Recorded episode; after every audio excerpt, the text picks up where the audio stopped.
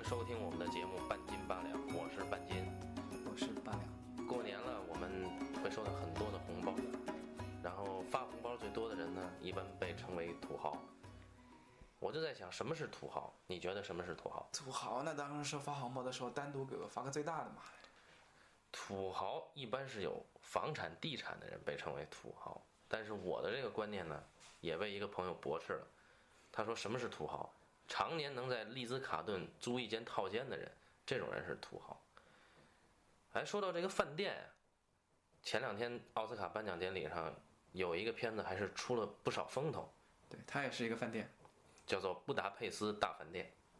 这个片子我有看过，这个片子我也有看过，但是我看的时候呢，始终觉得进不去这个剧情。我觉得这个电影很简单，特别是当它的结尾出现向斯蒂芬茨威格致敬的字幕的时候，我就觉得更简单了。啊，我是觉得，就是因为它结尾出了这个字幕，我才觉得隔阂更深。因为我感觉这个影片是拍给茨威格看的，而不是拍给观众看的。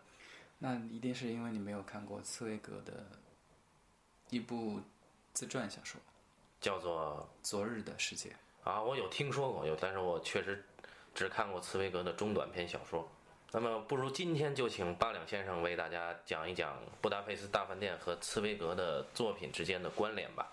《布达佩斯大饭店》的影片结尾出现的第一个字幕是向斯蒂芬茨威格致敬。是，呃，那么斯蒂芬茨威格对广大的中国观众来说，应该是比较熟悉的作家。对，我记得我们小的时候课本里有他的短篇小说。嗯，上个世纪九十年代的时候，他的大部分作品就已经进入中国了。是，呃，我印象当中特别深刻的，呃，就包括呃一封陌生女人来信呀，马来狂人啊，对，一个女人生命中的二十四小时啊，还有很多其他的作品。另外，他的传记作品也非常的优秀，比方说《三大师》啊，应该说他是比罗曼·罗兰要晚近一些，但几乎具有同等声望的传记作家啊。当然，他们本身也是很好的朋友。说到斯蒂芬·茨威格，说到这部影片呢，为什么韦斯·安德森就是这部电影的导演会向茨威格致敬？当韦斯安德森这部电影最后的字幕打出来的时候，是向史蒂芬茨威格致敬的时候，那一刻我才明白，我跟这个电影的隔阂其实正是来源于这儿。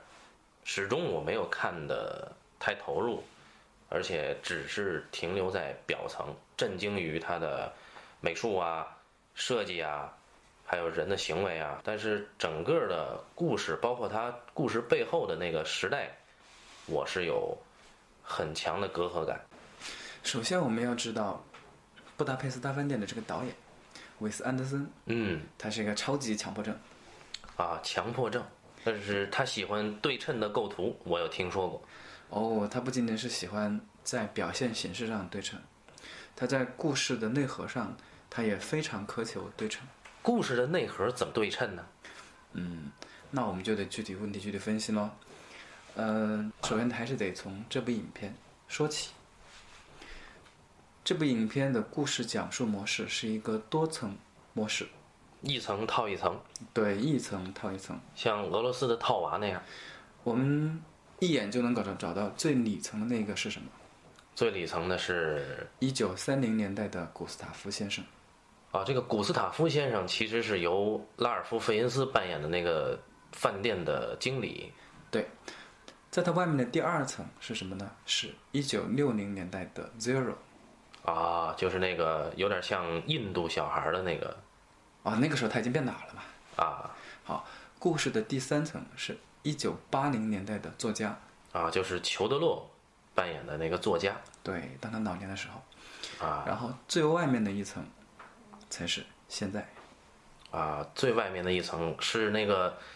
走进墓地拿着笔记本的那个小女孩吗？我觉得那应该是一本书吧。啊，那是一本书嘛？啊，对呀。那书名是什么呢？我猜那本书名叫做《昨日的世界》。哦，原来是这样。哦，搞清楚了这个影片的套层结构。嗯。那么我们再来看一看，如何从这个套层结构当中找到和茨威格相对应的、相对称的地方。这就是导演安德森的强迫症的内在体现。对，这我们说这四层当中，我们抛开最外面一层是面向观众的那一层，对吧？那个女孩就是我们观众本身。那么呢，另外的三层，我们可以把它的主人公挑出来，分别是古斯塔夫 Zero 和作家。啊，我们仔细看看一看这三个人的生活轨迹和茨威格本人的生活轨迹，看看是不是能够找到一些蛛丝马迹。那么说到布达佩斯大饭店，呃，茨威格本人和布达佩斯饭店有关，还是说和布达佩斯这个城市有关呢？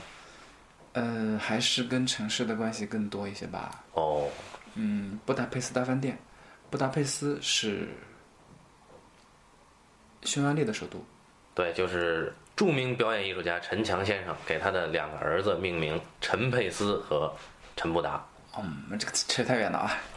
嗯在一九一七年之前，有一个君主制国家叫做奥匈帝国，它的主体就是奥地利和匈牙利。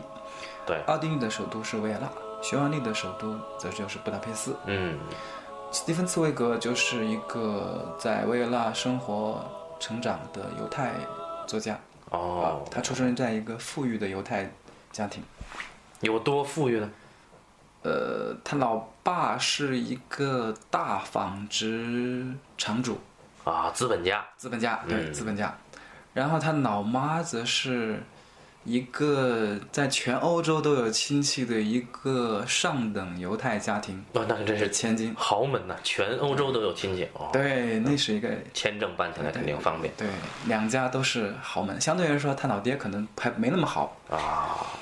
呃，茨威格本人呢，在距离维也纳不远的萨尔茨堡有一座古堡。哎，这个历史书上经常出现的地名啊。对，呃，所以我们可以首先将布达佩斯大饭店与茨威格生活的萨尔茨古堡联系在一起。好，嗯我们在影片当中看到布达佩斯大饭店有各路的达官贵人出现，对，对，它是布达佩斯最有名的饭店，也是贵客们最喜欢待的地方。有贵族也有资本家。对，而斯蒂芬·茨威格的萨尔茨古堡了，也是一个贵客云集的地方。哎，等一下，等一下，为什么茨威格会有一个古堡呢？他有钱，他买了一个城堡吗？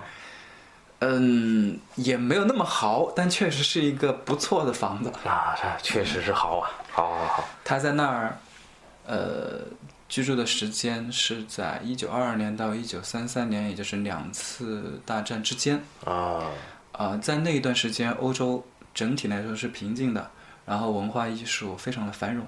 是茨威格当时也在欧洲有了很高的名声，他又是一个广交朋友的人，所以在他的萨尔茨堡接待了许许多多的来客，包括罗曼·罗兰、托马斯曼、托斯卡尼尼、霍夫曼斯塔尔，众多贵客，都是当时欧洲文艺圈的大咖。是顶级的文化沙龙。对他为什么要去萨尔茨堡呢？因为当时是萨尔茨堡有欧洲最大的夏季艺术节，哦，这是我们的茨威格先生和古斯塔夫先生，应该说他们都有一种服务于人的态度。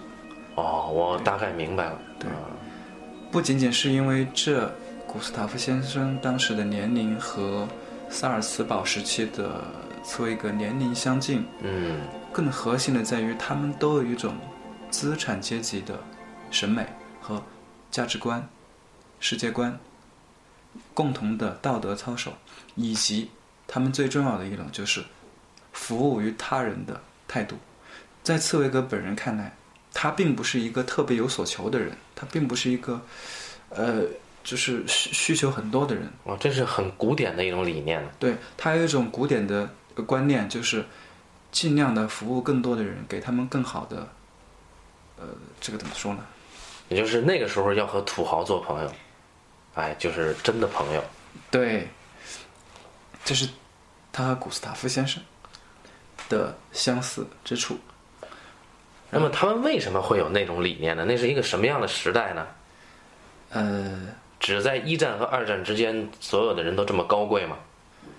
呃，事实截然相反。哦，这一种高贵的想法，并不是在一战和二战之间出现的。嗯呃，霍布斯鲍姆嗯写过《年代四部曲》，其中他将1875年到1914年之间这一段时间称为帝国的时代，也是欧洲最为发展壮大的时代。而茨威格出生于1881年，正好是赶上了这一个好时候。这个好时候，今天一些欧美的嗯文化界人士称十九世纪前后的那二十年为一个黄金时代。啊，那个时候是我们中国处在水深火热的时候。啊，对，黄金时代的核心到底是什么？我觉得你可以看一看你手头的这本书。哎，这本书呢是茨威格的《昨日的世界》，他这样界定黄金时代。他说，十九世纪在自由派的理想主义之中，真诚地相信自己这个世纪正沿着一条万无一失的平坦大道走向最美好的世界。人们用蔑视的眼光看待从前充满战争、机警和动乱的年代，认为那是人类尚未成熟和不够开化的时代。而现如今，只需要再用几十年的功夫，一切邪恶和暴虐就都会被彻底消灭。对这种不可阻挡的持续进步所抱的信念，是那个时代的真正信仰力量。而后面，茨威格也写道，这些人真心实意地以为，各国和各教派之间的界限与分歧将会在共同的友善中逐渐消失，因而整个人类也将享有最宝贵的财富——安宁与太平。对，这就是黄金时代，一个所有人都信仰进步、科学，相信人类的终结是一个正面价值的年代。啊，很像乌托邦。但在当时，没有人怀疑它的实现性，嗯，所有人都相信它是一定会实现的。有信仰的人是幸福的。对，所以这是古斯塔夫先生，啊，就是拉尔夫·费因斯扮演的布达佩斯大饭店的大堂经理，对他所处的那个时代，他自己抱有的幻想，或者说他自己抱有的信念，是黄金时代的信念。在这一层故事的上一层，也就是 Zero 作为主角的那一层，里面的情调马上就变化了。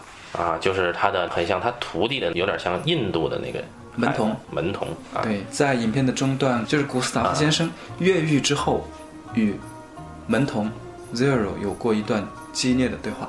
啊，在那一段对话当中，我们得知了门童的家庭背景。门童他的父亲因为战争而死亡，嗯，随后他的家人被处决，他不得不逃到欧洲。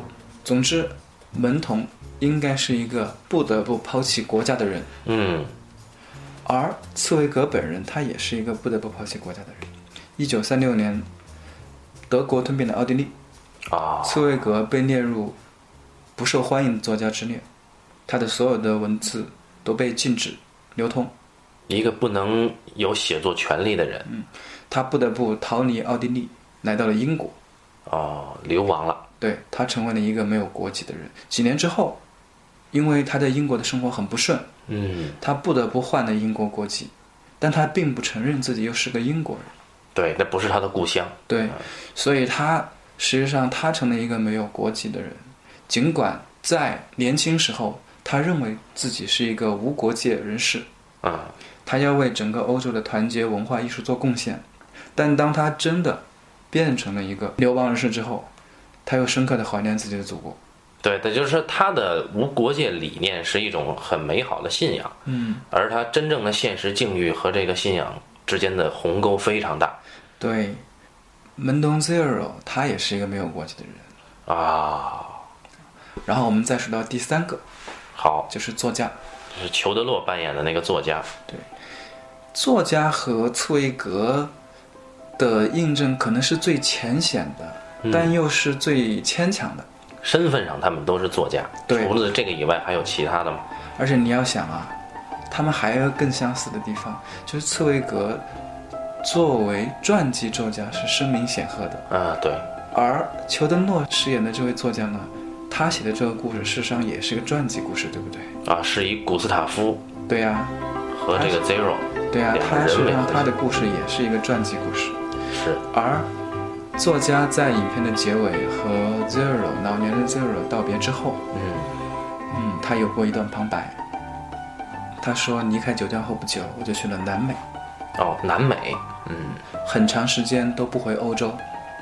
哦，茨威格好像，对啊，茨威格在一九三九年离开了英国，中间短暂的在美国居住了一段时间，随后又去了阿根廷。一九四二年，他在阿根廷自杀，也就是说，他离开欧洲之后就再也没有回去过。哦，他再也没有回望那一段华丽的废墟。华丽的废墟。对，这是影片结尾的旁白。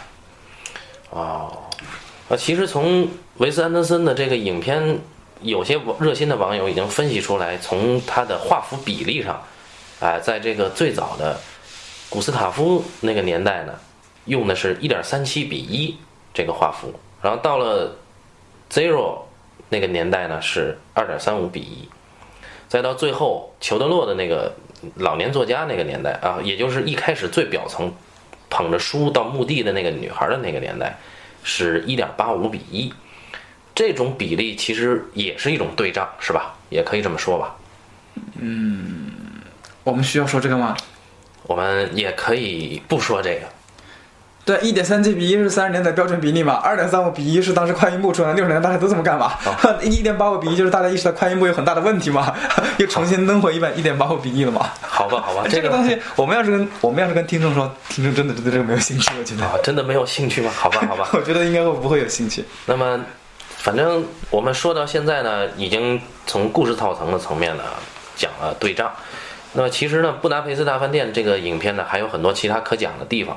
呃，从饭店这个角度上讲呢，不知道你是喜欢布达佩斯大饭店，还是喜欢《闪灵》里面的那个恐怖的饭店，大雪覆盖的那个饭店啊，还是喜欢和平饭店，还是喜欢游顶天酒店啊，或者你会喜欢海盐的那个五星大酒店啊？好，不管怎么样，我们先告一段落。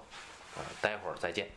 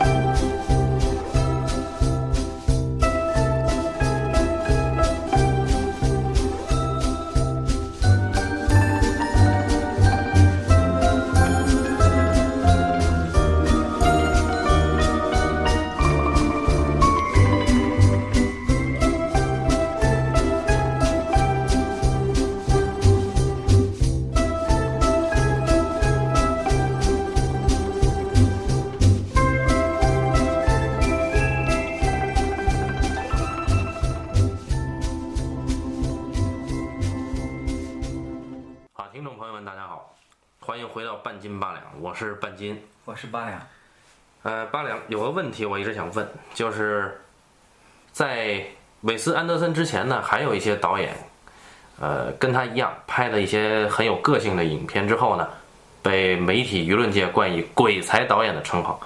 你怎么看“鬼才导演”这四个字啊？你是说鬼才去当导演吗？对，我觉得“鬼才去当导演”是一种解释。还有一种可能性呢，是大家看完片子什么都不懂，然后内心打了一个问号，说这是什么鬼呀、于是就是鬼才导演了。那么韦斯安德森为什么会被称为鬼才导演呢？因为我觉得他一点儿都不鬼。好，上一单元我们说到了层层嵌套，然后也讲到了，呃，韦斯安德森他是一个强迫症，他喜欢自己的故事内部和现实有一个对仗。那么，韦斯安德森的《布达佩斯大饭店》为什么选定了茨威格做致敬的对象呢？因为茨威格的命运就是那一代人的缩影，他们经历了一个黄金年代，又经历了一个被彻底摧毁的年代，一切都被彻底摧毁、彻底重建的时期。在这个最黑暗的时期，他写下了他的回忆录。在他的书中，他的序言当中，他很清晰地表明，他写这本书是为了让当时的年轻朋友们没有经历过一战之前岁月的人们看到，过去曾经有一个世界是什么样子的，曾经有一个世界，嗯，欧洲人，啊，我们说特指欧洲人吧，嗯，在各个国家之间游学、生活是不需要跟办各种各样的护照和手续的。曾经有一个世界里，嗯，每个人都知道自己将走向何方，对未来充满信心，相信生活都会变好，相信科技，相信进步。而这样的一个世界是他写书的四十年代的年轻人们所不知道的。那实际上，今天欧盟也实现了这一过程，就是不用国与国之间没有界限，是一个欧洲共同体。但是今天的核心价值好像已经远远脱离了茨威格的那个年代，或者说他所抱有的信仰，是吧？嗯，对。那么这个为什么没有在欧洲导演提出来，而是由维斯安德森一个美国导演提出来呢？还是那样啊，就是美国文化终究是从欧洲文化当中，呃，发展延伸出来的。那么作为这种继承者的美国人，他们潜意识里面对于先辈们的东西吧，抱着一种很复杂的心理。他们一方面是很仰慕的，就是他们觉得这些欧洲的前辈们确实做到了他们曾经一度做不到的东西。他们也觉得有可能自己将来能够做到，但是当如今的这种大众文化发展到现在这个程度之后，嗯，他们一点点意识到，他们很有可能也在远去，也在目送一个欧洲时代的结束，或者说那个时代早已经结束了。就像影片当中老年的 Zero 所说的那样，呃，古斯塔夫所怀念的那个时代，或者说他自己所珍视的和古斯塔夫在一起的那个时代，其实早在他遇到古斯塔夫之前就已经结束了，在一九三零年代之前的时候就已经结束了。古斯塔夫只是用他自己的人格魅力，给大家留了一个虚幻的影子在那儿。告诉大家美好曾经存在，是吧？对，古斯塔夫告诉了 Zero，啊，告诉了门童，美好曾经存在。微弱的文明之光，总是会在某一个地方生根发芽。那么，茨威格写这本书的本意也就在此。他相信光明和黑暗总是在一起的。目前的黑暗也许只是我们在人类文明进步上的小小挫折而已。他要让看到这本书的比他更年轻的人知道，美好的东西曾经是存在的，将来也有可能继续存在。所以影片开头这个小姑娘拿着书，也是一种希望。嗯，我觉得应该是吧。实际上，茨威格所说的这个美好年代，呃确实有很多值得令人怀念的东西。呃，可能影片当中可能没有讲的那么的清楚。那么，我们说现在的欧盟，就是人员人员可以自由流动，对吧？但它依然是一个互相防备的国家的松散共同体。对，而在茨威格那个年代，有很多像茨威格那样的人，甚至是置国家于不顾的。以茨威格本人来说，他以自己是奥地利公民而自豪，嗯，但他另一方面，他又不坚持坚守自己的这个奥地利公民的身份，并不是说他不爱国或者是他不是公民，而是他的眼界放得更长远。他认为欧洲是一家人，所以他愿意为了欧洲的各种文化发展做出自己应有的贡献。比方说，他最早的时候，他是以一个翻译家的身份出现的，他翻译了很多其他国家的作家的作品，翻译成德语。啊，那么他翻译过法语啊、英文啊，都是为了把它翻译成德语，让整个欧洲能够互相之间了解。因为他在在他们那个年代，那个时候的人们对于欧洲一统的观念，比我们现在对于欧洲一统，比比当今的欧洲公民对于欧洲一统的信心更加充分一些，也更加乐观一些。所以茨威格在很多小说的叙事中，经常会用到嵌套的结构，就他本人并不直接叙述原来的故事，而是借一层或者借两层的人。比如说，我有一个朋友跟我讲过，对吧？对对对，这个在茨威格他自己本身的小说叙事和这部影片的叙事确实也有呼应的地方。比方说马奈狂人，嗯，他就是由马奈狂人这个本人这个人物讲述给船上的这个作家，也就是小说当中的第一人称我。对，他的故事当中，就是茨威格的故事当中，往往有一个第一人称的我，是那个听故事的人。而有意思的是，《布达佩斯大饭店》里面的作家也是一个听故事的人。这个目的是在缅怀过去，但是同时跟观众或者读者本身形成了一道墙，或者说多了一个传播媒介，这样会不会让人感觉更陌生或者更疏离呢？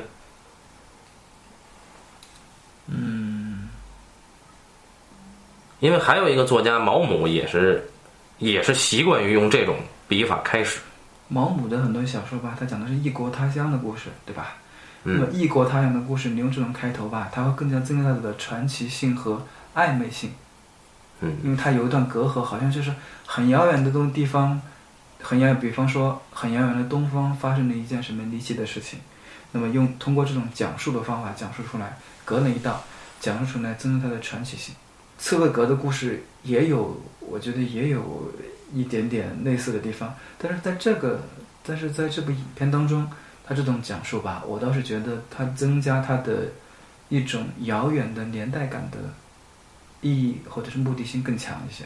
他要告诉你，就是说这是过去电影，因为它毕竟是一门时间的艺术嘛。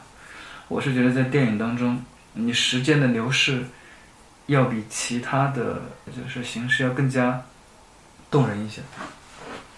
也因为这样的隔阂感，可能会带带来一种忧伤、悠远的感觉，是吧？所以他才说昨日嘛，茨威格的昨日是是一个记忆，就就像他自己本人所从事的工作那样，他是以传记作家而出名，所以他呢，你可以视他为一个本身就是，呃，人类文明的一个记录者。那么，这个记录者，他希望他所记录的人类文明的灿烂时刻，能够留下来，能够让人记住曾经有过的这些东西，而这种曾经是一定要通过时间的一次一次套往回套才能套得出来的。因为曾经好东西之所以好，或者说，嗯，人的一种下意识的本能吧，总觉得过去总有些东西是更好的东西。呃，在在在在在在伍迪·艾伦拍那个午夜巴黎，对它里面也有啊，也是，呃，欧文·威尔逊也饰演的那个美国作家，他一开始回到的是三十年代的巴黎。嗯，那么，当他觉得三十年代巴黎很棒的时候，他又有机会回到一九零零年代的巴黎。但是这个时候呢，呃，美国作家已经意识到啊、并不是说过去的日子就一定是好日子。我们总觉得过去失去了一个黄金时代，啊，然后因为我们没有生活在那个黄金时代，所以感到十分的后悔，而忽视了当下。左耳的世界的，他在扉页的就写了一行字，就是莎士比亚的《新白领》。我们命该遇到这样的时代。影片当中讲了好多不同的民族的人，他们造型各异，特别是在最后布达佩斯大饭店变成军队的驻扎地以后，那你看到各个国家的军队都出现了，每个人都有各自的风格，斯拉夫人、法国人、德意志人，甚至还有意大利人。好，听众朋友们，感谢收听第一期半斤八两，咱们下期再见。